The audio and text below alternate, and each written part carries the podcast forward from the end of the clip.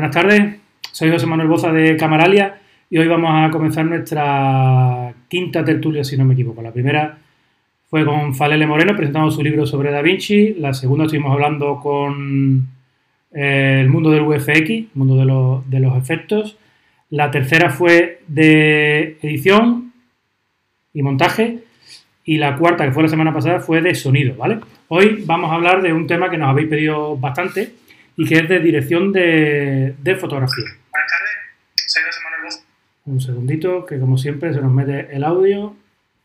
Ya lo corto, ¿vale?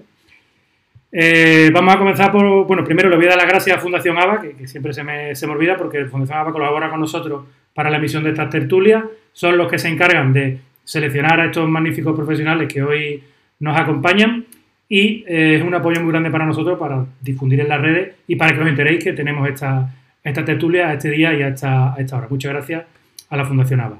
Vamos a comenzar con Álvaro. Álvaro, nombre, profesión, DNI del Betty del Sevilla. Eh, Raquel. Hola. Bueno, pues yo soy Raquel Fernández Núñez, eh, soy directora de fotografía, formo parte de la AEC y también del colectivo de directoras de fotografía. Perfecto. ¿Almudena? Eh, pues yo soy Almudena Sánchez, soy directora de fotografía. Yo creo que todos los que estamos aquí somos de la AFE, ¿no? ¿Dani también? ¿No? Ya. Es que meter Dani, venga, hombre.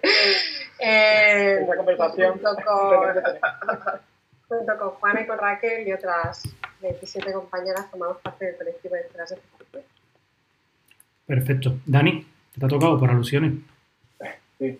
Bueno, yo me llamo Dani Sánchez López eh, también soy director de fotografía y no estoy en la EC porque mm, llevo mucho tiempo sin trabajar en España.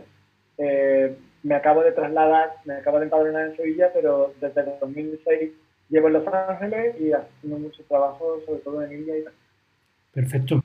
También soy de la ESE y también soy del colectivo de directoras de fotografía. También, ¿no? Muy bien. ¿Y Josep? José María Civit, eh, yo soy director de fotografía y bueno, os voy a contar lo que es la AEC, porque aquí hemos dicho todos que somos de la AEC, pero probablemente hay gente que, no, sabe, lo que, es la AEC. Perfecto. La AEC es la Asociación de Directores de Fotografía Española. Normalmente podréis ver en los títulos de crédito de películas que detrás de, de nuestro nombre como director de fotografía en los títulos de crédito hay un acrónimo de tres letras, a veces es BSC, a veces es AFC, cada una de estas letras es la Asociación Profesional de los Directores de Fotografía de cada Sociedad Nacional de Directores de Fotografía. Y así nos vamos un poquito identificando los unos a los otros. Y simplemente AEC es Asociación Española de Directoras y Directores de, Fotografía. De fotografía. Muy bien, fantástico. Buena explicación. Bueno, pues vamos a empezar como hemos empezado el resto de la tertulia. ¿no? Esto nació eh, debido a las circunstancias que estamos viviendo. ¿no? Se cayó el trabajo para muchos de, nosotros, tenemos más tiempo, tenemos que estar en casa y dijimos, bueno, vamos a, buscar una manera de primero entretenernos nosotros y después entretener a los demás y si lo que hacemos pues le sirve a alguien, pues fantástico, ¿no? Entonces la primera pregunta está siendo siempre la misma, aunque parece que ya estamos dando pasitos para salir un poquito del pozo, eh, imagino que los rodajes, igual que a todos los compañeros con los que hemos hablado anteriormente, pues se han parado y, bueno, no, habrá nada, ¿no? Eh, vosotros entiendo que el teletrabajo como que complicado, ¿no, Álvaro? no, a mí me pilló rodando, me pilló rodando una serie eh, fuera y no, no, sí, teletrabajo difícil. O sea, lo que sí es que estamos a media de, a media de rodaje, entonces sí que he tenido un par de conversaciones con el director, eh, porque que se supone que reiniciaremos en algún momento. Vale, pero os limitáis a eso, a conversaciones con, con los directores, pero que realmente trabajo, lo que es desarrollar vuestro trabajo en sí, imposible, entiendo. ¿no?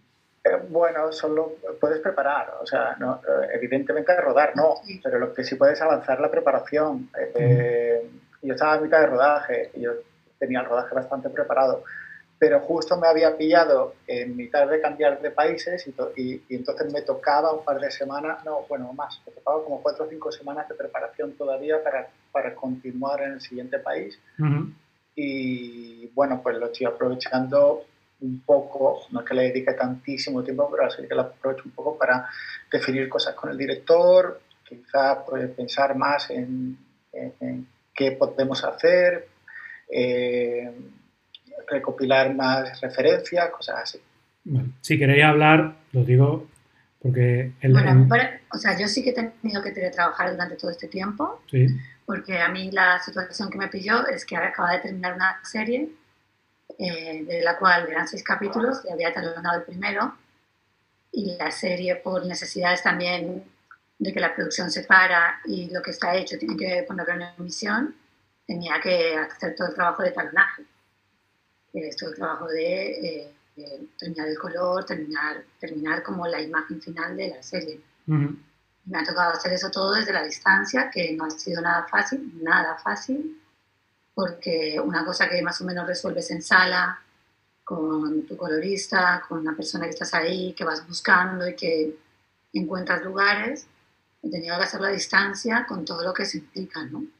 Entonces a mí sí que me ha tocado estar todo este tiempo haciendo eso. Ah, estoy terminando el capítulo 5 y bueno, espero la próxima semana ya poder ir a sala y poder terminar por lo menos el último. El último capítulo. sí. sí que me ha tocado, me ha pillado en ese momento de mm, hazte todo el color, que yo creo que para todos los que están aquí saben lo importante que es tener trabajando. Si queréis decir en qué serie o qué película estáis trabajando, podéis decirlo, ¿eh? hay algunos que no lo dicen por... bueno, yo es una serie para tres media que se llama Mentiras. Y bueno, y es, justo lo que estoy terminando de hacer, que ya se, ya se han metido tres capítulos y ahora me toca terminar estos últimos. Y bueno, te puedo, te puedo, preguntar, ¿te puedo preguntar eh, en qué monitor está? O sea, nada demasiado fiable. Nada es...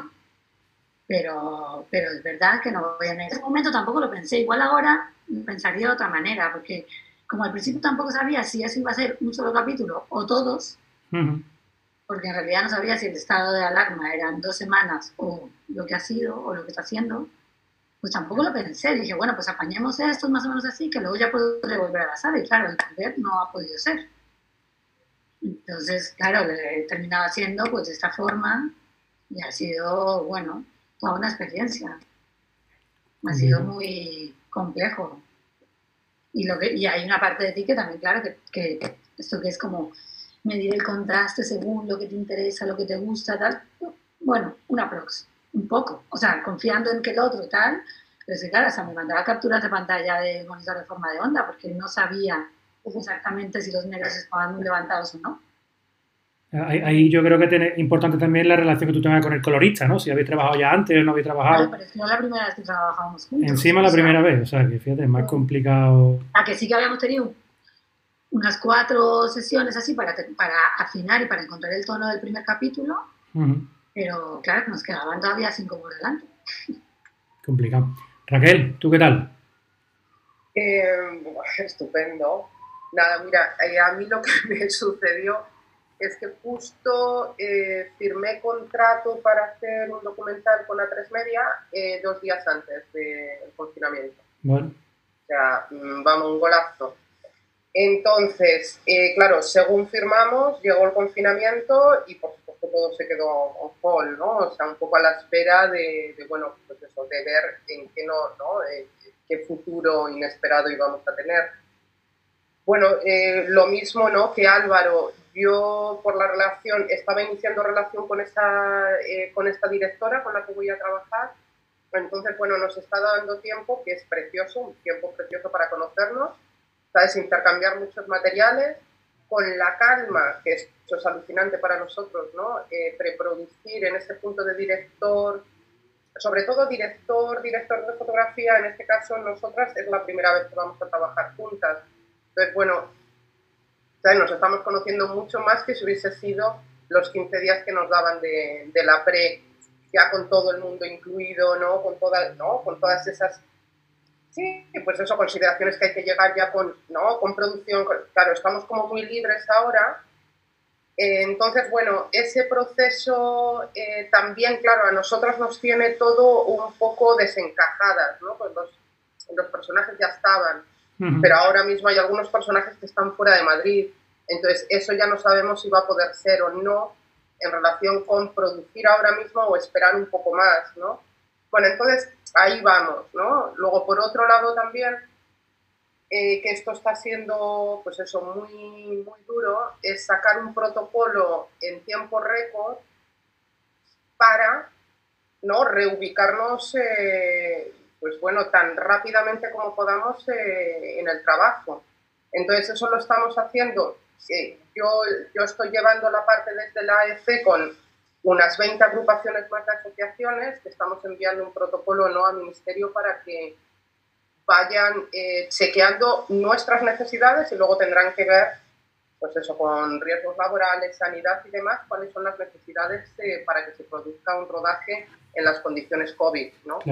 Entonces, bueno, eso está siendo tiempo récord, eso quiere decir que todos los días tiene reuniones, revisiones de papeles, interesantísimo.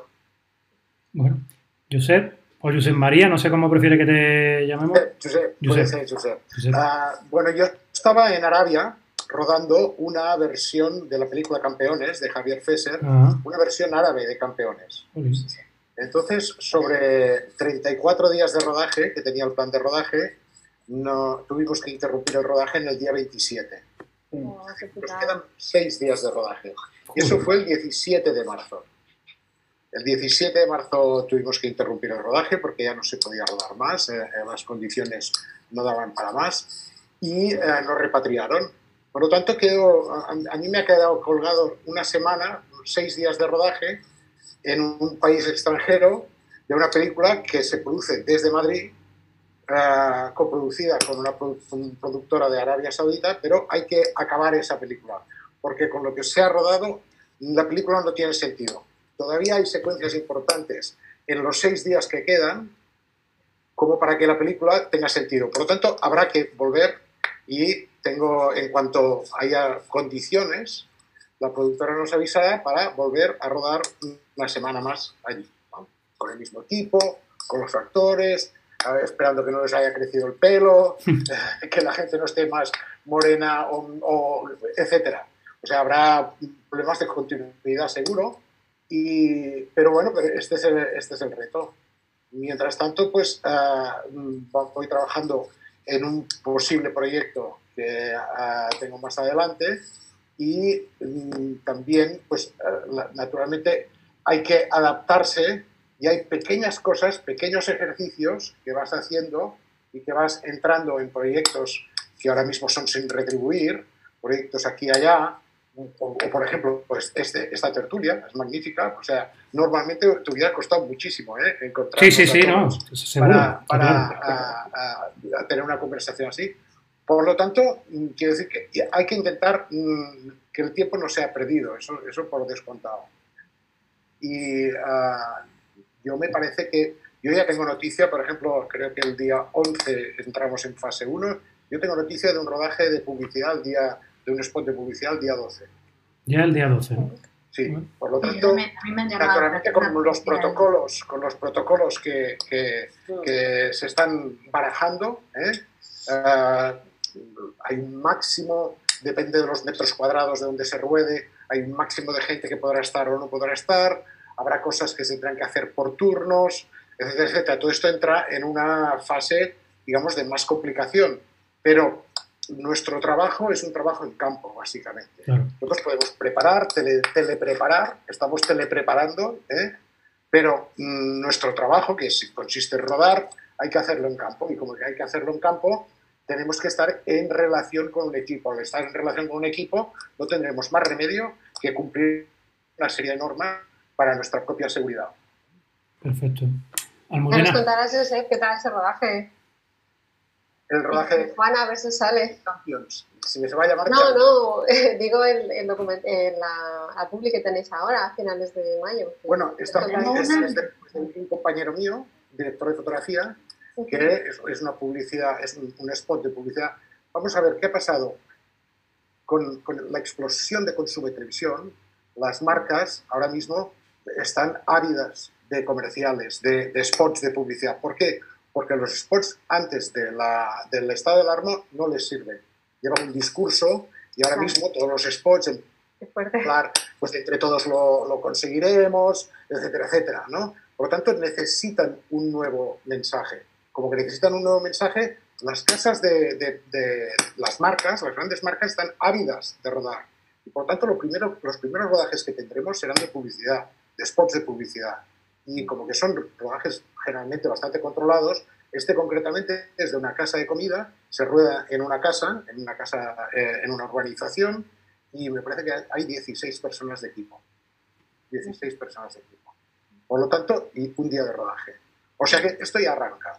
Y está muy bien que arranque la publicidad, porque la publicidad tiene, digamos, como los medios o, o el presupuesto como para poner a prueba los porque los productores independientes y pequeños están quejándose de que nuestros protocolos, que nosotros los exigiremos para nuestra propia seguridad, nuestros protocolos van a, va a encarecer la producción. Y por lo tanto, habrá que encontrar un equilibrio entre lo que es la seguridad y lo que es el coste. Bueno, pues como que quien arranca esa publicidad, que normalmente tiene un poquito más de presupuesto que eh, los rodajes, digamos, normales de productores y de producciones independientes, pues está muy bien que tengamos este, este eh, slow uh, uh, take off, ¿me entiendes? O sea, estamos despegando lentamente, pero estamos despegando seguro. Yo creo que esto es, es, muy bueno, vaya. Y además, lo más importante, empecemos a rodar. Empecemos a rodar porque hay muchas familias detrás que necesitan trabajar. Una, una, cosita, ¿alguien de vosotros está haciendo algo con un boli, con un papel o con algo? ¿Es posible? Levanta las manos, manos arriba todo el mundo. Yo tengo un boli, no sé si sería yo. Pero creo que, creo que solamente lo sostenía. Ah, vale, vale. Yo también. se escucha el ruido ahí. por si acaso lo voy a soltar. Un clic, clic, clic, clic, un, un roce con papel y digo, me cago en la mano, que estoy escuchando aquí un ruido que no sé, no sé qué es lo que, no sé qué es lo que será. Eh, eh Dani, tú, tú por lo que yo sepa y por lo que tú acabas de comentar, tú has trabajado prácticamente siempre en Estados Unidos. Mm, ¿Te has venido para acá a consecuencia del COVID o te has venido por otra circunstancia? O... Pues, pues yo estaba, a mí me pilló en la jungla, me pilló en una cascada de Kerala en la India. Estaba rodando unas escenas de acción allí. Y, y bueno, llegado un cierto momento, nos paran el rodaje. los últimos dos días, pues no, no vamos a rodar. No sabíamos muy bien por qué pasó aquello. Volvimos a nuestra base, no nos decían, no nos comunicaban nada y ya empezaron a aparecer noticias en España sobre todo de que, bueno, el se paraba, ¿no? Y se confinaba todo Entonces hablé con la embajada, la embajada me dijo, sí, sí, es mejor que te vuelvas y mejor hoy que mañana. Y claro, ahí ya hablé con la productora, la productora me dijo, efectivamente, ya se estaban parando todos los en la India y, bueno, pues pude salir de, las últimas, de los últimos vuelos a, Madrid eh, y en Madrid estaba cancelado casi todo cuando llegué eh, tuve que, pillar un tren a Y desde entonces pues estoy con, con mi familia. En, la India mm, creo que la desescalada va a ser un poco eh, más tardía. El, slow takeoff va a ser slower allí porque eh, el equipo también es mayor. El número de personas que trabajan en un rodaje en un, un rodaje de la India, incluso uno pequeñito, es mucho mayor que un, que un europeo entonces las medidas de seguridad van a ser incluso más, eh, más extremas. Allí en ese país, no, parece, por los números, no, no, ha, no ha llegado tanto, eh, no ha sido tan extremo como, como ha afectado aquí a España, pero aún así eh, la, las personas, los profesionales de, nuestro sector, bueno, todos hablan de cautela y, y, de tomar esos tiempos necesarios para que, que la seguridad sea, sea que es necesaria esa seguridad para mm. nuestro trabajo. Eh, como decía Josep, efectivamente aquí eh, podemos hacer pre, podemos hacer post. Yo creo que como podemos trabajar un poco también fuera, estamos, estamos muy acostumbrados también a, tener esa relación telemática, a lo mejor con productores o directores, y el post, yo nunca he hecho el talonaje, Juana, en, en casa, pero cuando he vuelto ahora, pues uno de los beneficios de, de confinarte también es que, bueno, que, que, tienes tiempo, ¿no? Por primera vez, igual que tenemos tiempo para hacer esto, que es una maravilla, estar aquí con vosotros, pues también he tenido tiempo para hacer las cosas que, que, bueno, que he dejado atrás, ¿no? Y tenía un, en, la India los rodajes pues van, como decimos aquí en, el sur, a taquitos, ¿no? O sea, son escalonados y tenemos bastante periodos eh, bueno, entre rodaje y rodaje que aprovechamos para preproducir, pero llega un momento en el que ya no es necesario. Entonces yo rodé un, un documental, un corto documental entre uno de esos farones y lo tenía pues un poco montado, pero bueno, estaba ahí un poco a medio. Y bueno, he, trabajado con, con, Mercedes Cantero, la, la, la, tuviste el otro día aquí en una de, de nuestras conversaciones, y la verdad es que me la ha hecho súper sencillo para colaborar con, con ella y, y, en este montaje de, de este corto documental que hoy hemos cerrado. Hoy hemos cerrado el, el montaje. Pues muy bien. Eso aprovecha el tiempo. Almudena, ¿tú qué tal? Sí, Sí. ¿Tú qué tal? Bien, pues a mí me pilló, tuve mucha suerte porque justo fue el último de rodaje y a la semana siguiente en Madrid se paró todo. Entonces me dio tiempo a cerrar. El director todavía no se lo puede ni de creer que ya hemos conseguido terminarlo. Es un documental para televisión española y lo están montando, entonces me están mandando primeros cortes y tal, y yo le doy mi opinión, me estoy metiendo más en montaje de lo que me metería normalmente, porque tenemos este tiempo. Supongo que seguimos así, me tocará hacer el talonaje pues virtualmente, o sea, en línea, y ya le preguntaré aquí a Juana que nos cuente. Está haciendo un máster, ¿no? Que Juana, está haciendo un máster de talonado a distancia, ¿sí? Sí, sí, sí, porque al ser documental íbamos sin luz ni nada, así que imagínate, ahora es como... Hemos estado talonando ya un pequeño teaser y ha habido buena comunicación, pero por supuesto la primera vez que he trabajado con el periodista y, y hemos tenido que encontrar ahí un punto de entendimiento. Y, y, bueno, se me han caído un montón de trabajos, claro, porque todos estos dos meses que hemos estado confinados, pues yo tenía cosas ahí y estoy un poco preocupada por el futuro más inmediato. Esta mañana estaba hablando con mi director del siguiente proyecto. Ya se está, dos, dos directores que tenía, tenía como varios proyectos escalonados para la primavera y el verano y ya está todo en el aire, claro. Has comentado, lo has comentado tú, lo has comentado Juana, eh, el colorista, el colorista, ¿no? Eh, ¿Cómo es vuestra relación? Vosotros imagino que tendréis una relación en los rodajes muy cercana tanto al director de la película, por supuesto, pero después el colorista, eh, no sé si os gusta que mm, colaboren con vosotros desde el principio y estén en rodaje o no, o lo conocéis ya en la sala, ¿Qué, cómo, ¿cómo trabajáis? ¿Qué relación tenéis? Porque una de las próximas tertulias va a ser con coloristas, o sea que lo que digáis malo de ellos, después lo van a devolver digo para que, para que aprovechéis. Los coloristas, yo creo que están un poco, ahora mismo en la, en la época en la que estamos, están, están demasiado, teniendo demasiado poder. No sé qué opinan mis compañeros miles de foto, pero la peli no se hace con el color final, o sea, es el, último toque, ¿no? Pero la película se hace desde la, desde con el director, ¿no? Entonces, a mí sí que me gusta trabajar con la misma persona, pero no siempre puedo. Y, y, dependiendo del proyecto llevo luz o voy a, pelo, porque depende mucho de, hay veces que, como decíamos otro día con Raquel en una reunión, pues casi que vamos y monitoramos, porque estamos haciendo un documento muy pequeñito y no hay tiempo de estar haciendo esas cosas.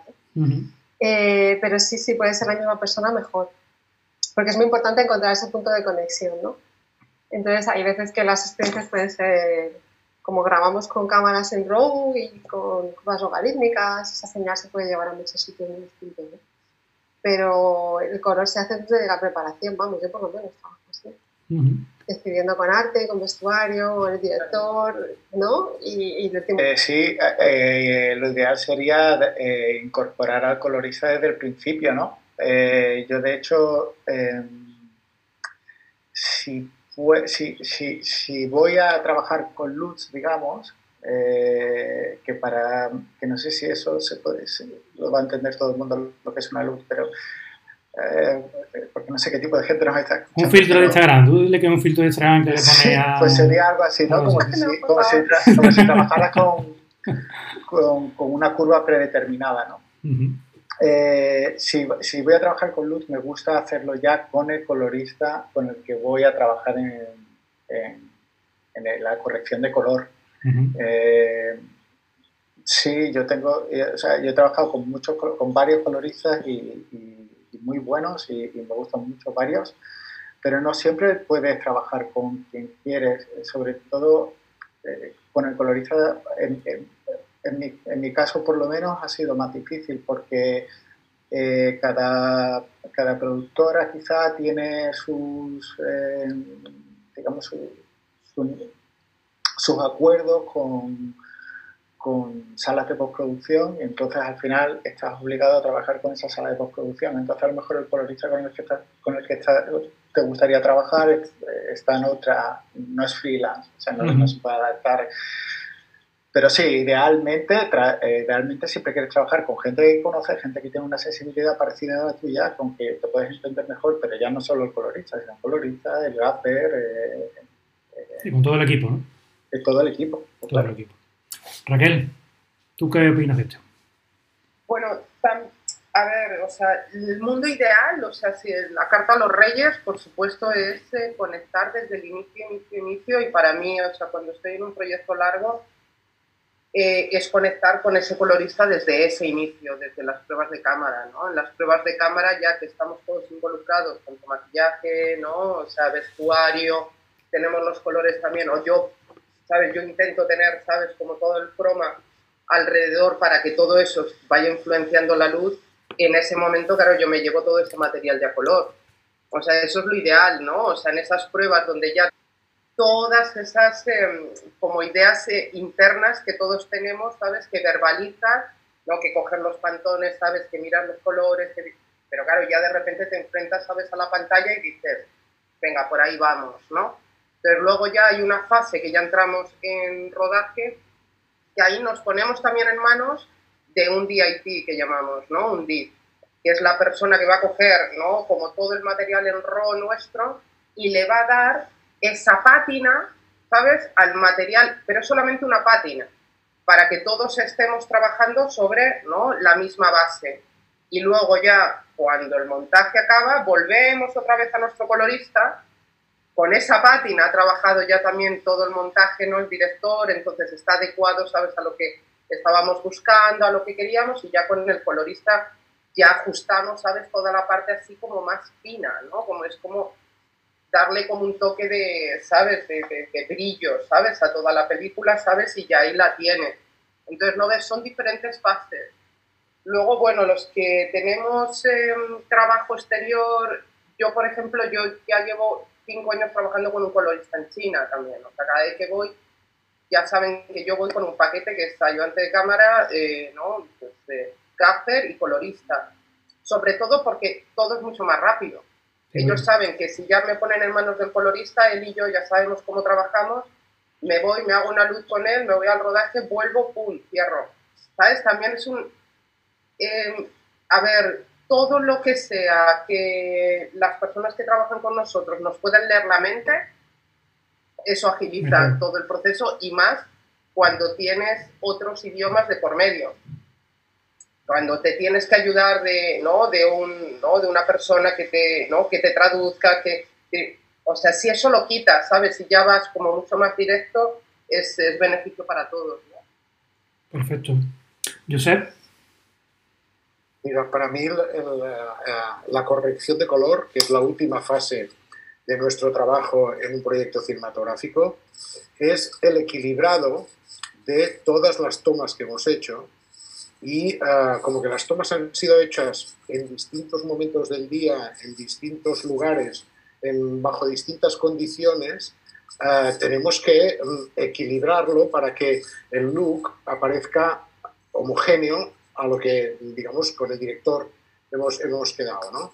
Por lo tanto, es un proceso importantísimo. Yo creo que es uno de los que más ha evolucionado en los últimos tiempos desde el punto de vista digital y desde el punto de vista de instrumentos digitales que tenemos, ¿no? Y el que te ayuda a hacer la corrección de color, el famoso colorista, eh, para mí es, una, es, un, es un, un, hombre o una mujer Ah, imprescindible, imprescindible. Por lo tanto, es una persona muy importante dentro de nuestro equipo. Es una persona que nos, digamos, como decía él, nos tenemos que entender porque eh, mi calentito es distinto al calentito de Raquel y, el calenti y mi frío es distinto al frío de Almudena. Por lo tanto, no basta con por teléfono decir, mira, esto lo quiero frío y esto lo quiero caliente. Hay que tener una relación presencial con el colorista.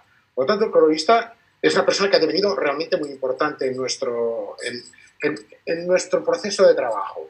Es como si dijéramos el aparejador para un arquitecto o como si dijéramos el primer violinista para un director de orquesta. Las, la, dime lo que quieras, pero es una, es, es una persona importante. No voy a decir de ninguna manera que mm, a mí me preocupa muchísimo quién va a ayudarme a corregir el color de una película es algo, es un momento muy, muy, muy importante. Por lo tanto, yo le pongo el máximo de energía en tener una persona que realmente esté mm, en contacto con lo que yo pienso y con, digamos, con, con, lo que sale de mis entrañas. Porque hablar de color y hablar de luz y hablar de... es muy, es muy complejo y es mejor que las cosas se vayan trabajando con presencia. Es decir, uno, uno al lado de otro, él es el colorista es un personaje que controla un ordenador enorme que sabe latín sobre cómo hacer esto, este trocito te lo hago más oscuro y este trocito te lo hago más claro y este trocito... Y por lo tanto yo los adoro a los coloristas, si quieres que te diga la verdad. Los, o sea, son, son gente que, que, realmente a mí me, me, abren unas posibilidades que a lo mejor en rodaje no he tenido, que, que mmm, ahora mismo yo lo encuentro un instrumento imprescindible.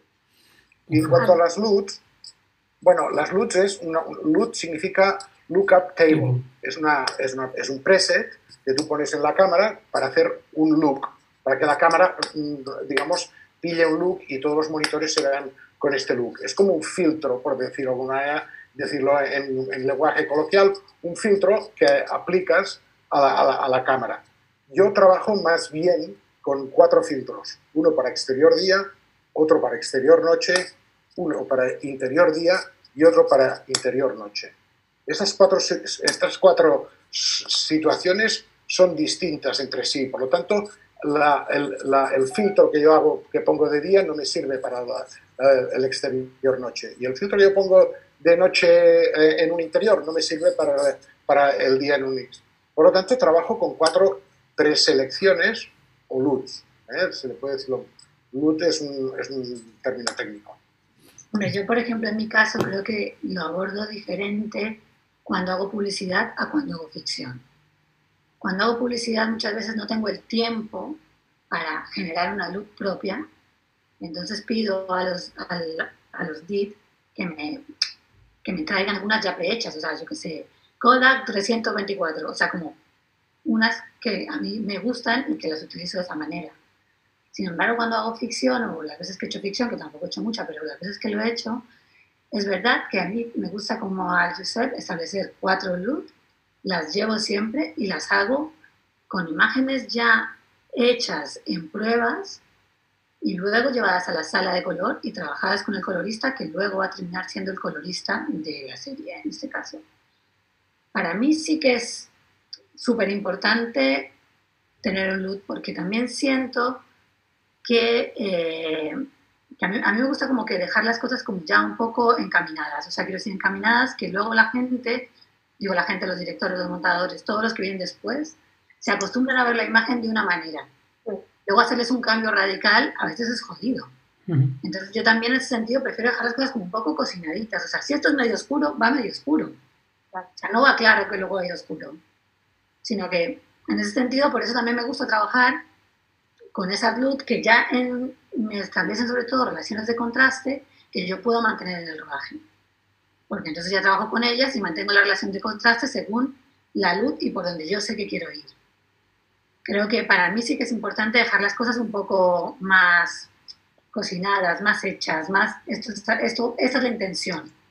Porque creo que luego eh, pues sí, creo que luego también se acostumbran, o sea, la, la, gente que viene detrás y de repente es como, hostia, me has cambiado esto un montón, y yo es que me había hecho a que esto fuera más frío o más cálido o más, no sé, lo que fuera. Eso me parece importante. Y en publicidad lo que creo es que muchas veces eh, en realidad consiste en hacerlo, eh, eso es tan rápido que en realidad tú no, muchas veces no puedes dejar tan hecho la imagen como la puedes dejar en un tipo de ficción que también tiene un proceso de montaje y todo mucho más lento. Entonces ahí no es que deje como más abandonadillo el asunto, pero sí es verdad que tengo una relación un poco diferente de cuando hago publicidad a cuando, porque no puedo coger unas imágenes y preparar una luz que directamente me llevo ahí en el momento. A veces lo puedes hacer, pero si es una publicidad larga o de varios días que te da tiempo, pero si no, es que son dos días de rodaje, muchas veces es que tiras con la 709, que es la que te conoces, y tiras adelante, porque no te da tiempo a hacer esas luz concretas para las secuencias de día, las secuencias de noche, las secuencias como a mí, o sea, yo comparto lo de, lo de Josep, o sea, yo lo hago igual. O sea, como que elijo para día-noche. Luego es verdad que en rodaje no la suelo mover mucho. O sea, porque en rodaje también podrías estar variando esas, esas luz, ir variándolas. Y eso es verdad que yo no lo hago porque ya ahí como que me llego. O sea, como que prefiero tener como esas guías, esas bases y seguir hacia adelante. ¿Dani? Sí, yo, yo estoy muy de acuerdo. Yo lo aprendí de la forma más dura, ¿no? Yo venía del 35, eh, donde realmente pues escogías el, stock, ¿no? El, el, tipo de, de, film que ibas a utilizar en, en, en el proyecto que, que, querías hacer. Incluso a veces que escogías dos, dos tipos o tres tipos de, de film para utilizar dentro del mismo proyecto. Y cuando empezó el digital, pues ahí me tocó mi primera mi primer largometraje de edición y, eh, y utilicé un, un Rex 109. Y cuando, cuando terminamos, eh, efectivamente, fui, pasé, tuve un colorista estupendo, pero en cuanto me salí de la sala eh, y me fui a Los Ángeles, porque era en, en, la India, fue cuando volví para el estreno, fui a un tanteo final con el colorista, porque quería que yo fuera, y había cambiado bastante había cambiado bastante por lo que llaman el habit look, ¿no? El, el, look de, o sea, el, look, o sea, la forma de, verse en el montaje. Y no solo en el montaje, sino que, bueno, que había entrado el productor y por tema comercial, pues también me había subido los síntomas, los, las pieles, había aclarado un poco y claro, pues eso sí que es un tema bastante duro. De hecho, mi colorista, que era un colorista que apostaba por, por un tono natural eh, de marrón en los, eh, en los tonos eh, de, de, India, pues tuvo que pasarle el, el, la rueda de, color ¿no? a otra persona porque él no, él no lo quiso hacer. Él no hizo ese cambio, sino que lo hizo otra persona. Y entonces, pues no, no, no pudimos pasarlo. Pero bueno, después he, he, charlado con gente más grande que yo, con ASC, con, con gente de la India que ha ganado muchísimos premios y me dice que, bueno, que al final, incluso si trabajas con Plus, hay momentos que, que bueno, que, que, mm, sales de la sala y, y, al final quien paga, pues, pues tiene, tiene, la, tiene el poder, que es un poco triste por, por otro lado. Eh, es un problema. Yo eso lo veo como un problema, de verdad. Grandísimo, grandísimo. Y otro, otro beneficio de los looks, de los lookup tables, es el VFX. Cuando tienes una, una película con muchos efectos especiales, eh, antes de ir a color, eh, al etalonaje, ya mm, se han mandado unos archivos, muchas veces comprimidos, para, para hacer más ligero eh, el, el, material. Se manda VFX y, claro, mm, ya llevan un look. Y a veces, cuando ya te pasan el efecto especial, no, no casa tanto con, con, uh, con, lo que, con lo que tú has hecho después en post. a mí, a mí en color me gusta empezar con RAW, con la imagen RAW. Entonces, pues, pues bueno, ahí también, eh, bueno, hay, hay, otro, otro tipo de, de, espacio, ¿no? Que, que, se ha creado también para, para, los VFX, que es bastante interesante también. Uh tú me, querías decir algo también. Sí, que yo sufro mucho eso, porque a mí me ha pasado que no, no, no ha habido buen entendimiento con el colorista y te cambian completamente todo. Perdón, me están llamando. Voy a colgar. Dile que estás en directo, dile, es que estoy en directo en la tele. Sí, se lo he dicho que no iba a poder, pero. no se enteran, son de semana que me llaman siempre hasta ahora. Que, que es, es, un tema, porque antes cuando trabajabas en analógico, todo, todo el poder estaba en la mano del director de foto, pero ahora en digital es distinto, ¿no? Y al final lo que dices es que al final el productor es el que tiene la última palabra. Y en publicidad muchas veces no vais a talonar, ¿no? No, hay la última palabra está siempre en el aire. Claro. La última palabra depende de nuestra capacidad de convencimiento, depende también de lo convencidos que estamos nosotros mismos y sobre todo depende de nuestra alianza con el director. Eso es muy importante. Sí, sí, a, la que, a, la que se ve, a, la, que se ve a un director y a un director de fotografía juntos, claros, enfocados hacia donde quieren ir y tal, un productor ya, ya, ya empieza a... además, los productores, desgraciadamente, eh, están, digamos, un poco en la moda. Ah, ahora tal. Me acuerdo yo cuando empezaba el, el vídeo, teníamos que hacer películas de bajo contraste, porque no se veían bien y porque los, eh, los eh, las luces altas tampoco se veían bien en vídeo y por tanto nos hacían hacer las películas de bajo contraste y, era una lucha tremenda de que las películas tuvieran su contraste.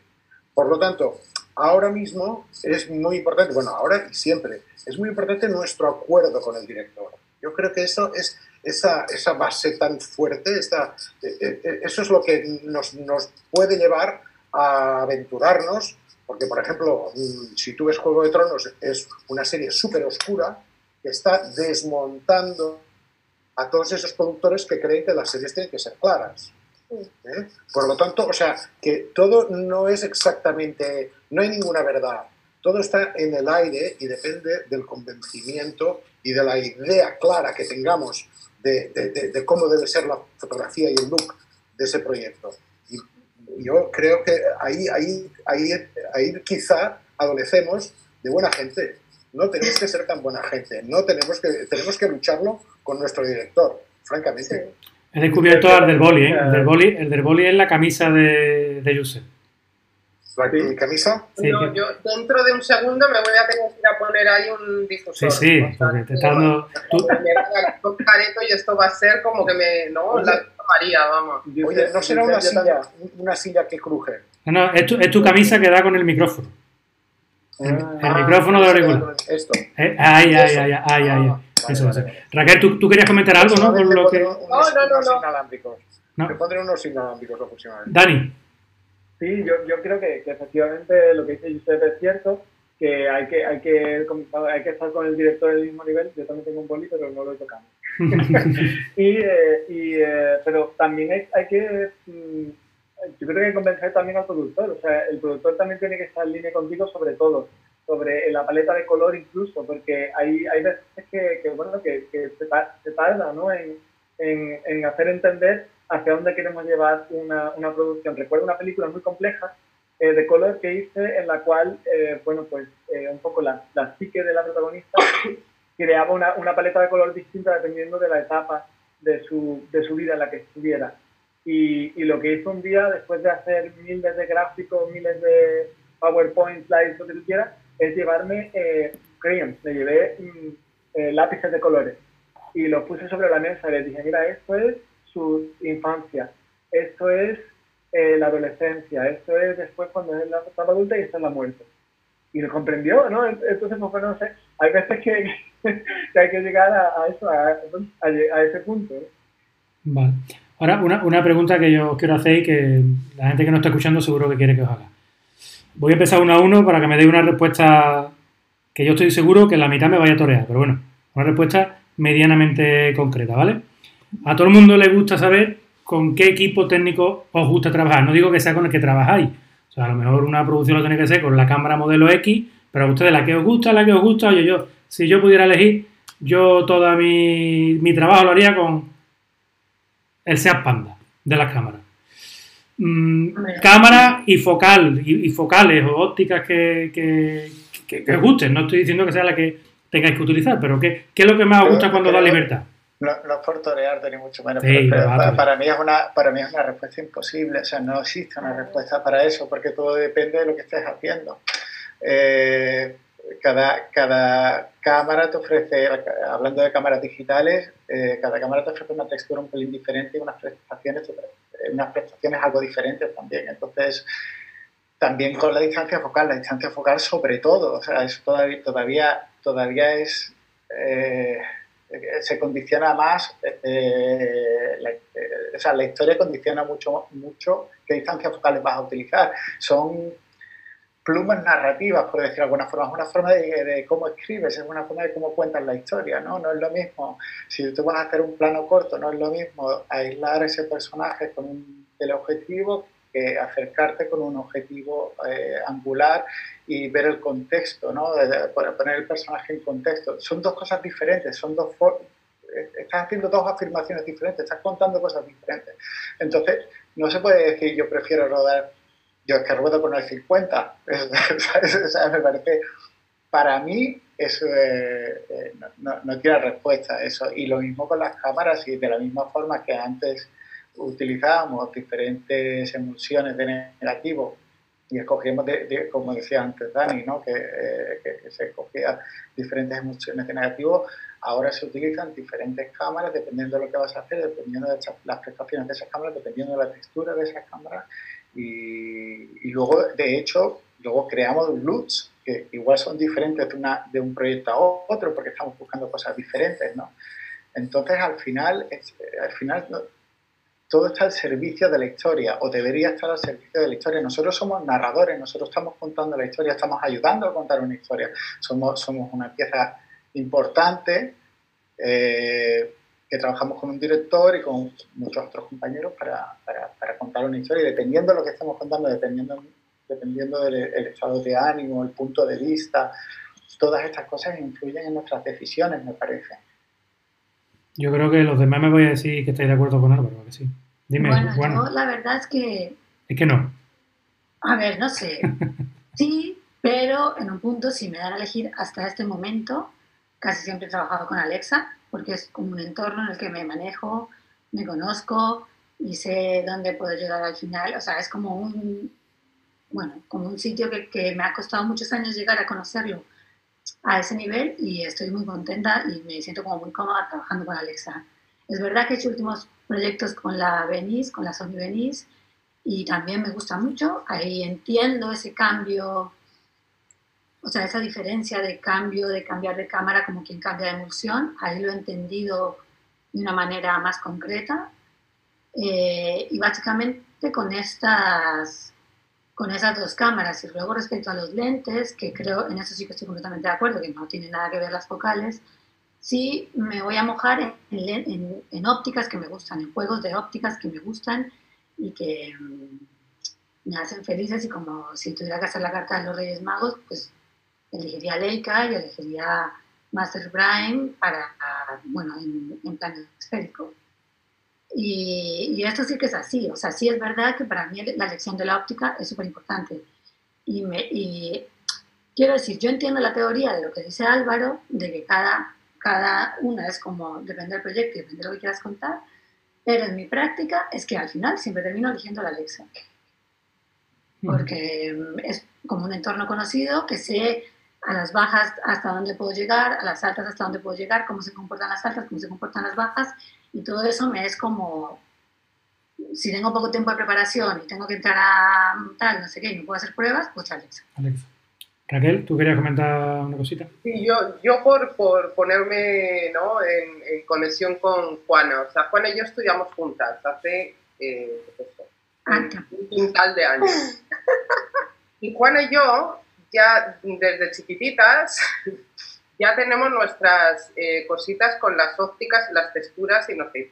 Y seguimos después de 20 años todavía cuestionándonos por qué yo soy una fan de Q y ella es una fan de Sai. Porque bueno, ahí sí que hay una mirada, ¿no ves? O sea, hay una cosa de textura y la discutimos y yo de repente digo, pues me voy a coger una Sai y voy a decirle a Juana que no sé qué. Y entonces estoy trabajando y digo, pero tía, ¿y esto? ¿Sabes? O sea, que sí que hay, a ver, luego también, eh, dependiendo del tiempo que uno pasa con las herramientas, también va sacándoles mucho más eh, profundidad a la cosa. ¿Sabes? O sea, yo me he hecho varios largos con Cook y por supuesto, bueno, es que me las conozco que no veas, ¿sabes? O sea, si eso me llega a haber pasado, ¿sabes? Seguramente con otro tipo de lentes. Entonces, pero también yo creo que hay algo que es lo que también cada director de fotografía tenemos, ¿no? Que es una apreciación de la imagen.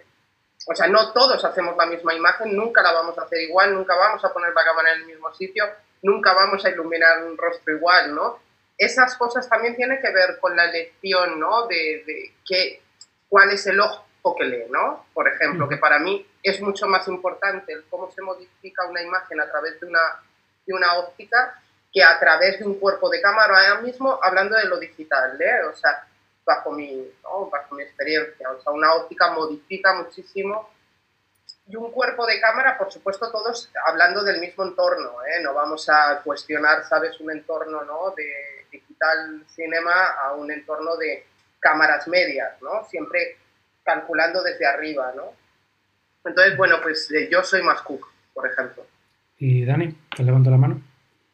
Y yo, yo, yo estoy con, con Álvaro aquí, en que es la historia, pero también es el proyecto, ¿no? Depende también de, bueno, de, cuál es eh, la disponibilidad de esas lentes, de esas cámaras, dependiendo del país. Por ejemplo, en la India las PUC son muy, muy raras. Sin embargo, hay unas Hobby Light, una anamórfica estupenda, que bueno, que hay dos, eh, dos sets en toda la India, pero he, tenido la fortuna de poder rodar eh, dos proyectos con ellas, ¿no? Pero bueno, depende del proyecto, incluso dentro del proyecto yo he hecho la barra basada de utilizar una progresión de lentes dentro de, del proyecto, incluso del filtraje, ¿no? Incluso mezclar dos, dos, eh, dos claro, claro, claro, de imágenes muy distintas, ¿no? Y, eh, y bueno, también digo disponibilidad porque eh, otros proyectos a lo mejor son de, menor calibre. El siguiente que voy a hacer es con Alexa 65, acabo de terminar uno con la LS, pero el anterior pues nos dieron dos Red Dragon gratis, Panavision, porque tenemos un grant y, y una, una ayuda y bueno, pues pude trabajar con la Panavision Primo, está muy bien, la verdad. Eh, y, tan, tan feliz, ¿no? Pero, pero bueno, eh, después yo, como sabes, pues tengo una Blackmagic Hecha que, que le he comprado a él y que utilizo para proyectos propios, por ejemplo, el, el documental este de que os he hablar. O sea que yo me muevo no solamente por la historia, sino también por, por el budget y por la disponibilidad Hombre, a mí en mi caso he hecho cosas muy distintas con la misma dotación, con la misma cámara y las mismas ópticas. Y son cosas que nunca dirías que está rodado con la misma cámara y la misma, las mismas ópticas, tanto distancias focales como, como marca, ¿no? Pero a mí, a, mí Harry me gusta mucho. Y, y en, modos de cámaras hay algunas que las veto, pero también es un tema de, de tiempo para poder experimentar con ellas, ¿no? Pero sí que he trabajado con muchas cámaras. He trabajado mucho con Alexa y con, y con Sony también y le tengo un poco de manía a red, pero me tengo que poner las pilas. Porque he visto que con red, como las cámaras o con las de alquilar, a veces puedes estar con ópticas más caras. Eso también es interesante, ¿no? Hombre, Panavision, bueno, juego también, ¿no? o con mayor equipo, muchas veces también es, eh, bueno, es, o una ARRI o la red con Dolly. Yo lo que sí que tengo, por ejemplo, es mucha manía, mucha manía a la difusión en cámara y, y soy muy vintage también. Yo tengo mucha manía poner una óptica moderna y poner una difusión, prefiero enviar una óptica vintage, pero ya son, todo depende también del proyecto que vayas a hacer y el presupuesto. Eso también termina muchas cosas. Josep, que estamos callados. a ver, en el mundo profesional, las cámaras ahora mismo que utilizamos son todas, en principio, muy buenas, ¿no? En principio. Pero siempre tienes una pequeña preferencia. La diferencia entre una Sony Venice y una Arri Alexa o una Red Helium es como la diferencia que hay entre un Ferrari y un Lamborghini. No, o sea, estamos ante super cámaras. Son todas muy, muy, muy buenas. Por lo tanto, nuestra, nuestras afinidades son más bien de tacto. Y por lo tanto, yo, yo en este sentido soy muy parecido a Juana me encanta eh, rodar con Arri Alexa. Eh, es mi instrumento, me lo he hecho mío, pero no, descarto en absoluto rodar. De hecho, he rodado proyectos con otras cámaras. ¿eh? Pero mm, hay, pequeñas, a veces, como, no sé, si, si llegas tú a tomar la decisión, si la decisión es tuya y tú haces unas pruebas, normalmente mm, yo, mi manera de ver cómo es la textura de lo que yo ruedo, es más, y cómo la luz agarra, eh, sobre todo las altas luces y tal, es más como lo fotografía Alexa que como lo fotografían otras cámaras. Pero yo le reconozco el mismo nivel técnico a todas las cámaras. ¿eh? Quiero decir que estamos hablando del mundo profesional. ¿eh? Yo, yo, entiendo que una Blackmagic puede servir para un, para un documental, etcétera, etcétera. Pero es otro nivel, es, es, evidente que es otro nivel. Por lo tanto, si un documental, y si hay que, hoy día, por ejemplo, si yo tengo que rodar una secuencia aquí que tiene que ir a, a pues yo la rodaré con un Alpha Sony que yo tengo en casa, con las ópticas 6, y yo me apaño y tal y cual, y, y, da muchísima calidad, muchísima. Pero si yo tengo que elegir, yo soy más partidario de, de, de, de sí, de la Real De todas formas, yo, yo, yo también diría que, que, que no es lo, lo, más importante, yo no diría que es lo más importante, ¿no? Eh, qué cámara utiliza, qué lentes utiliza, yo sinceramente... lo más importante es la luz. ¿Cómo pones la luz? Sí, la luz, el lenguaje, el lenguaje donde pones la cámara, cómo la mueves, o sea, estas son las cosas más importantes. O sea, eh, eh, lo que no podemos, lo que creo que es, es un error es pensar para que, que, para que algo te quede profesional tienes que utilizar una Alexa, una Venice, una red.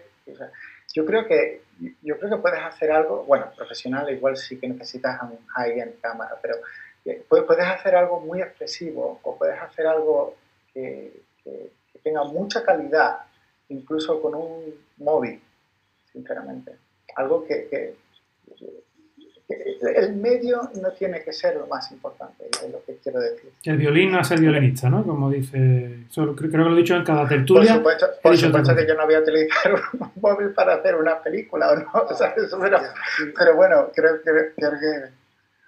No, pero se entiende muy bien, Álvaro, se entiende perfectamente. O sea, aquí hay que pisar con la misma dignidad que una pensión que un hotel de cinco estrellas. Exacto.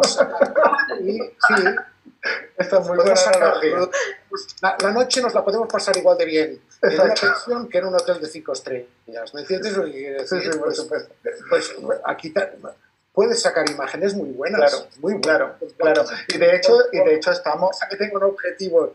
claro, es que de hecho, de hecho estamos en un momento, en un momento en el que tenemos tantas posibilidades a nuestro alcance. Cualquiera tiene tantas posibilidades a nuestro alcance. Cuando yo era estudiante, eh, las cámaras de vídeo eran muy limitadas eran muy, muy limitadas y aparte eran caras.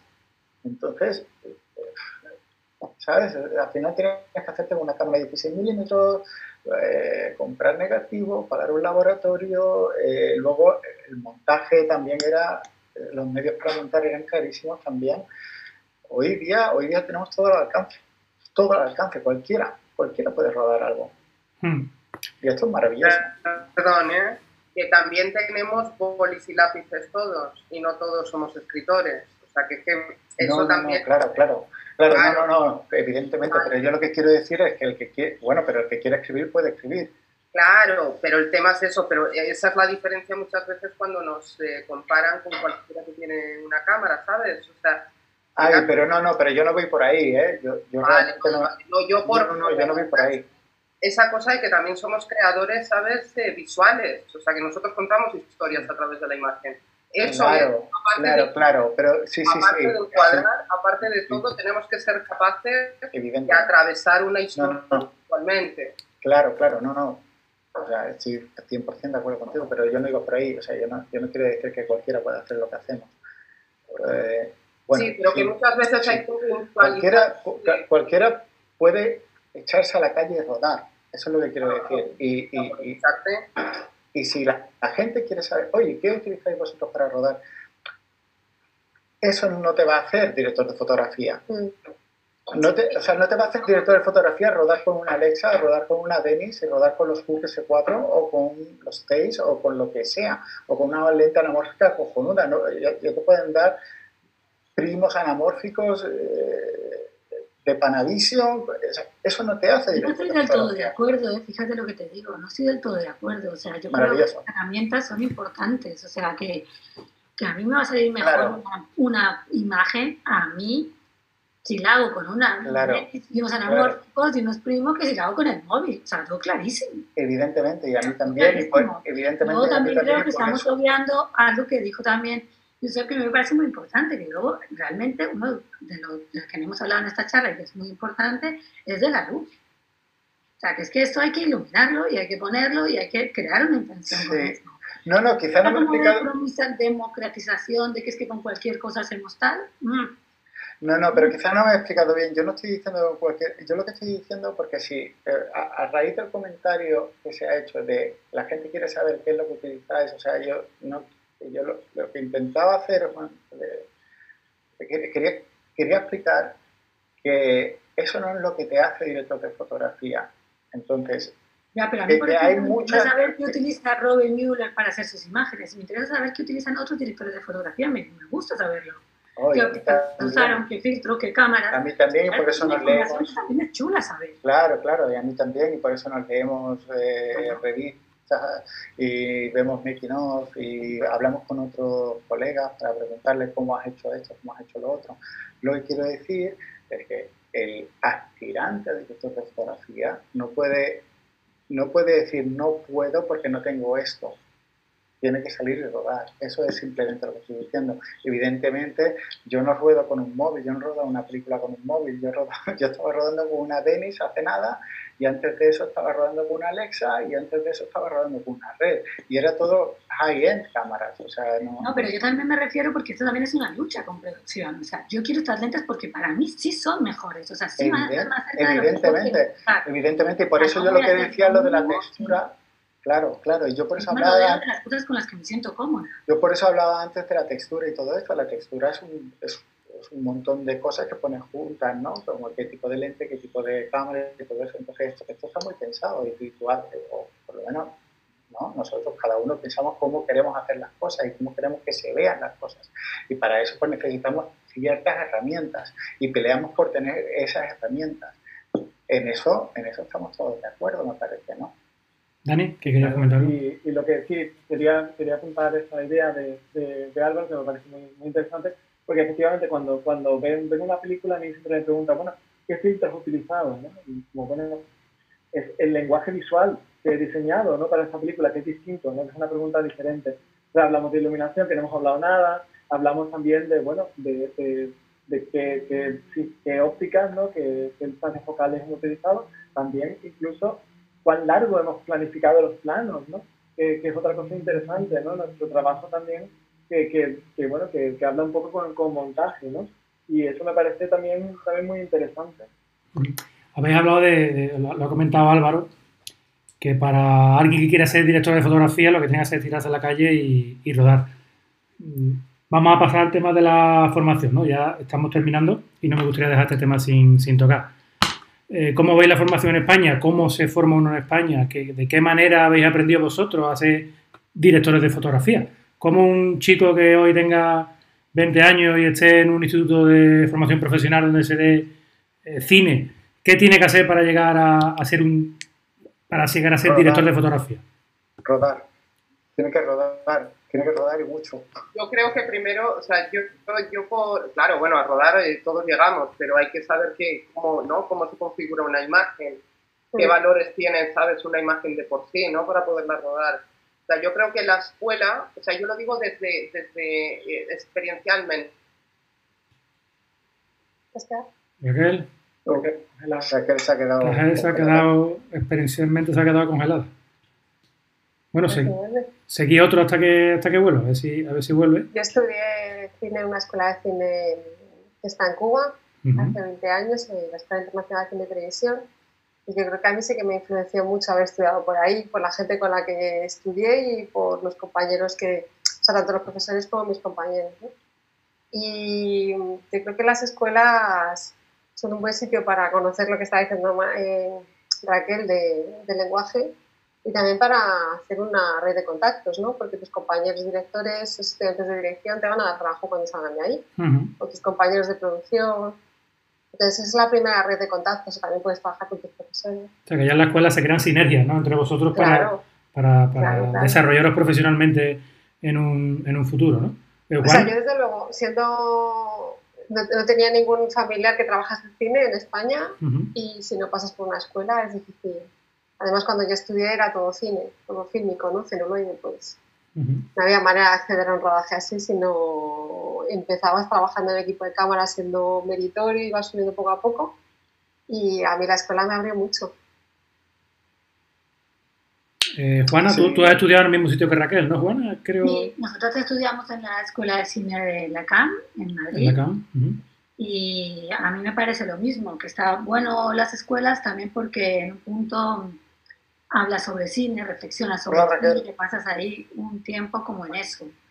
Y también pienso por lo mismo que dice Almudena, que en un punto eh, perteneces a una generación, o sea, ya te, como que te perteneces a una generación que, que todos quieren llegar a hacer cine o televisión o lo que quieran, pero bueno, en el mundo audiovisual, y eso también te, te ayuda. ¿eh? Entonces, yo creo que, es, que las escuelas es un buen lugar, pero vamos, básicamente creo que hay que tener bastante tesón, bastante paciencia y bastante empeño, porque no es fácil.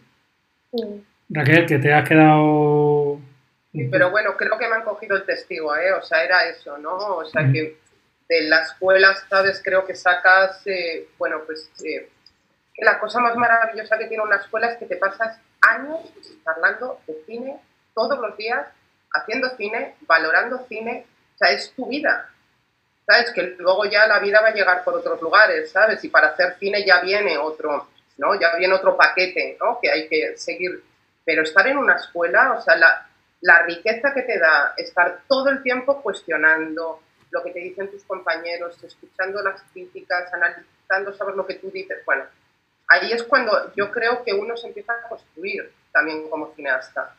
¿no? En ese entorno. Y luego, bueno, ya salir, ¿no? A, a, la selva, pues ahí ya a rodar, claro, a rodar lo que sea. Claro. Sí, sí, como dice Álvaro, también hay que rodar, y hacer una bobina y, no, no, pero darse a conocer. Lo que sea, o sea, comerciales, ¿sabes? De dentistas a, a lo que toque, o sea, porque al final hay que estar en un set para aprender dirección de fotografía. Tenemos que estar poniendo una cámara, ponemos luces, pero las luces no nos las podemos poner aquí en nuestro cuarto. Aquí no tenemos actores, aquí no tenemos, ¿no? O sea, nosotros sí, pero, pero cuando hablamos, cuando yo digo rodar también, eh, no solamente digo esto, lo de rodar cualquier cosa que necesitan luces, actores y tal, yo digo rodar cualquier cosa, realmente crear un lenguaje visual propio, ¿no? O sea, irte y rodar lo que sea, como bien has dicho, eh, eh, pero a veces sin la necesidad de un equipo, a veces sin la necesidad de mucha otra gente. Simplemente crear un lenguaje visual, aprender qué significa el qué. Y estoy de acuerdo con, todo lo que habéis apuntado, yo también vengo de escuela y, sobre todo lo que decía Almudena, ¿no? que, es un sitio donde, al final estás en contacto con un montón de gente que está igual que tú, con unas ganas terribles y de aprender y, aprendes juntos. Es una carrera súper bonita, ¿no? Como, como enganchas con un par de directores y, vas creando cosas y poco a poco cada vez son mejores y no sé, eh, yo creo que se, generan relaciones maravillosas. ¿no? Yo creo que, que, una de las cosas más importantes es aprender a mirar, ¿no? es algo, yo creo que es lo más difícil cuando, cuando ves películas, es ver cómo se ha creado ese lenguaje visual, entenderlo.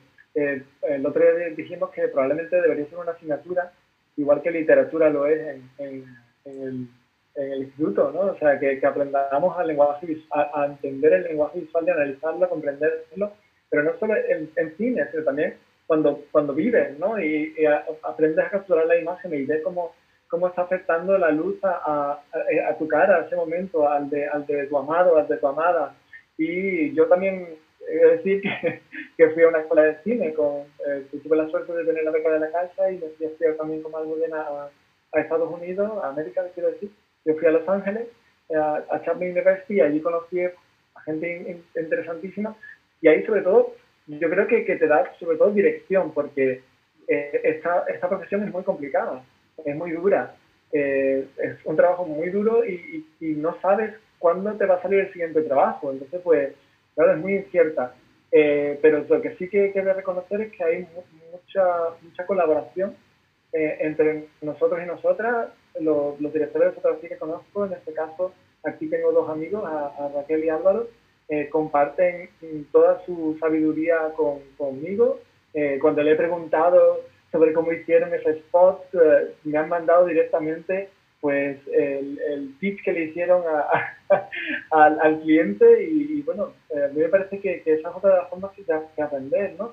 Eh, viéndose los, uh, los uh, making of, eh, leyendo los American Cinematographers, incluso contactando directamente con DCs, en plan, oye, a mí me contactan todos los días en Instagram, en plan, ¿cómo hiciste esto? ¿no? Y, bueno, pues a veces mm, le contesto en, privado, otras veces le mando un link, pero bueno, intento eh, eh, vislumbrar un poco, eh, ayudar ¿no? a aprender. Os voy a hacer una pregunta que ponen en el chat y, terminamos, ¿vale? Atento a la pregunta, que tiene su, tiene su historia. Es de Javier Murillo. Dice, en ese momento de elegir el encuadre y plano perfecto, a pie de campo, ¿quién creéis que tiene que cobrar más peso? ¿El director de fotografía? ¿El director? ¿O la visión, la visión propia de un operador de cámara una vez todo hablado? Anda. ¿Ahora qué? ¿El operador de cámara? Operador de cámara. Director y director de Y director de fotografía. ¿Qué opináis? para, elegir, para elegir el encuadre. A ver, ¿qué se moja? La, imagen, la imagen de una película, el aspecto visual de la película, está en manos de los tres. De los tres. Si no hay colaboración entre los tres. Mala cosa, ¿no? Sí. Es que, Me parece que... que, el primero que ha visualizado, porque lo visualizó anteriormente a, todos, es el director probablemente. Le visualizó en su mente esta película me, gustaría que fuera así y tal, para esto voy a contratar a tal director de fotografía. Entonces el director de fotografía se suma al carro. Entonces después del director de fotografía sumamos al carro un operador de cámara. Por lo tanto, eh, seguro que tienen que entenderse, porque es que si no se entienden, eh, no sé, el, proyecto no, no, no está lubricado. Hombre, también lo que pasa a veces es que llegas al set y lo que el director pensaba que funcionaba, pues no funciona, ¿no? Y tú lo estás viendo por la cámara. Entonces a veces yo siento que normalmente pero yo la cámara y soy la primera espectadora de la película y estoy viendo si las cosas funcionan o no. Entonces la decisión final yo entiendo que es el director, que es el dueño de la película, es el autor, pero siempre es como, es, es interesante decirle, oye, mira, yo creo que esto igual, si lo probamos de otra manera, porque el espacio no da lo que tú quieres hacer y lo podemos hacer de otra manera, pues es, es un poco hacerle ver que lo que él quiere conseguir de esa manera no está, pero que igual si damos una vuelta, lo podemos enfocar de otra manera y, conseguir aprovechar al máximo todo, ¿no? Porque lo cierto es que eso pasa. Hay veces que el actor no tiene mejor día, ¿no? Y tú estás viendo que no está quedando lo que quiere, entonces... Pero desde luego entre el operador y el director de foto, yo creo que el director de foto tiene más responsabilidad, ¿no? Pero es verdad que, que todos, tenemos que remar todos a la al son, ¿no? Yo, yo apoyo, vamos, o sea que todos tenemos que ir en la misma dirección, es, eh, ¿no? Así, porque que si no es un desbarate. El tema también es que nosotros contamos con muchísima más información. ¿no? Los directores de foto llevamos preparando con ese director, puede ser que ya llevamos 10 años de amistad, tres películas, ¿no? seis meses de preparación. Cuando te presentas, sabes, en el set, has localizado una, dos y tres veces, o sea, que ya sabes las cosas por dónde van a ir. Claro, el cámara se suele incorporar únicamente en el momento del rodaje. Entonces, muchas veces, claro, las cámaras están casi puestas desde el periodo de localizaciones. Tú puedes, ¿no? El cámara puede venir ese día no súper creativo y vender una cámara donde en principio tenías toda la puesta de luz, que ya viene también prevista. ¿Me entiendes? O sea que ahí yo creo que en ese momento es cuando tú dices, no, no, la camarita va aquí, porque es que si no, la logística del día se viene abajo. ¿Sabes? Porque hay mucha más información que nosotros ya tenemos interiorizada, ¿no? que, digamos que el, director visualiza el plano en su cabeza en su momento y vosotros como que lo validáis, ¿no? En el momento. No, no se trata de validar, es cuestión de... No, no, utilizaría esa palabra, es que validar suena como que somos jueces. No, es al revés, lo tienes que modelar. Sí. ¿Sabes? Es más de, de, de, artesano casi. Es como dice Raquel, o sea, eh, ha, pasado mucho tiempo con el director en producción, la cámara está puesta ya, eh, la tenemos incluso en un overhead diagram, ¿no? en, un, en un plano alzado y ya, ya está ahí. O sea, que a lo mejor en ese momento cambie todo porque ha cambiado el blocking, no ha cambiado dónde está el actor, dónde, dónde tenía la luz, porque la querías rodar en sunset y al final es un sunrise, ¿no? Ha cambiado la, eh, amanecer, atardecer o algo así. Entonces la cámara cambia, pero bueno, eso, que tenemos seis ojos cuando, cuando van en la misma dirección ven más que dos, ¿no? Y eso también es, es cierto, que, que muchas veces eh, hay operadores de cámara maravillosos que me han de pronto vienen con esta idea creativísima y original, ¿no? Y hay que también saber dejarles, o sea, que, que son una parte importantísima creativa del, de, ese engranaje, ¿no? De, ese organismo que es un, rodaje, una película. Perfecto. Hace una pregunta para Dani en concreto. Isadora Sánchez. Tú has rodado en Estados Unidos, has rodado en la India, como has comentado, imagino también habrás rodado aquí en España y en muchos otros sitios. Entonces te preguntan si el color se comprende de forma diferente dependiendo de la región. Interesante. Bueno, eh, quiero decir que no es mi prima, igual que Almudena tampoco es mi prima, ya que se ha apellido Sánchez. Pero bueno, muchas gracias por esa pregunta. Eh, bueno, pues eh, sí, que, sí que hay nociones distintas, ¿no?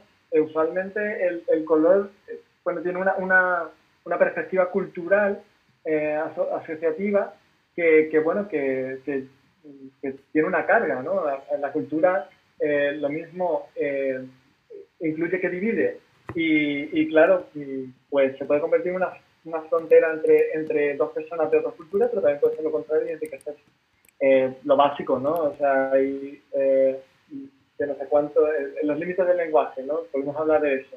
Hay millones de palabras para definir el blanco en, en países con mucha, con mucha nieve, ¿no?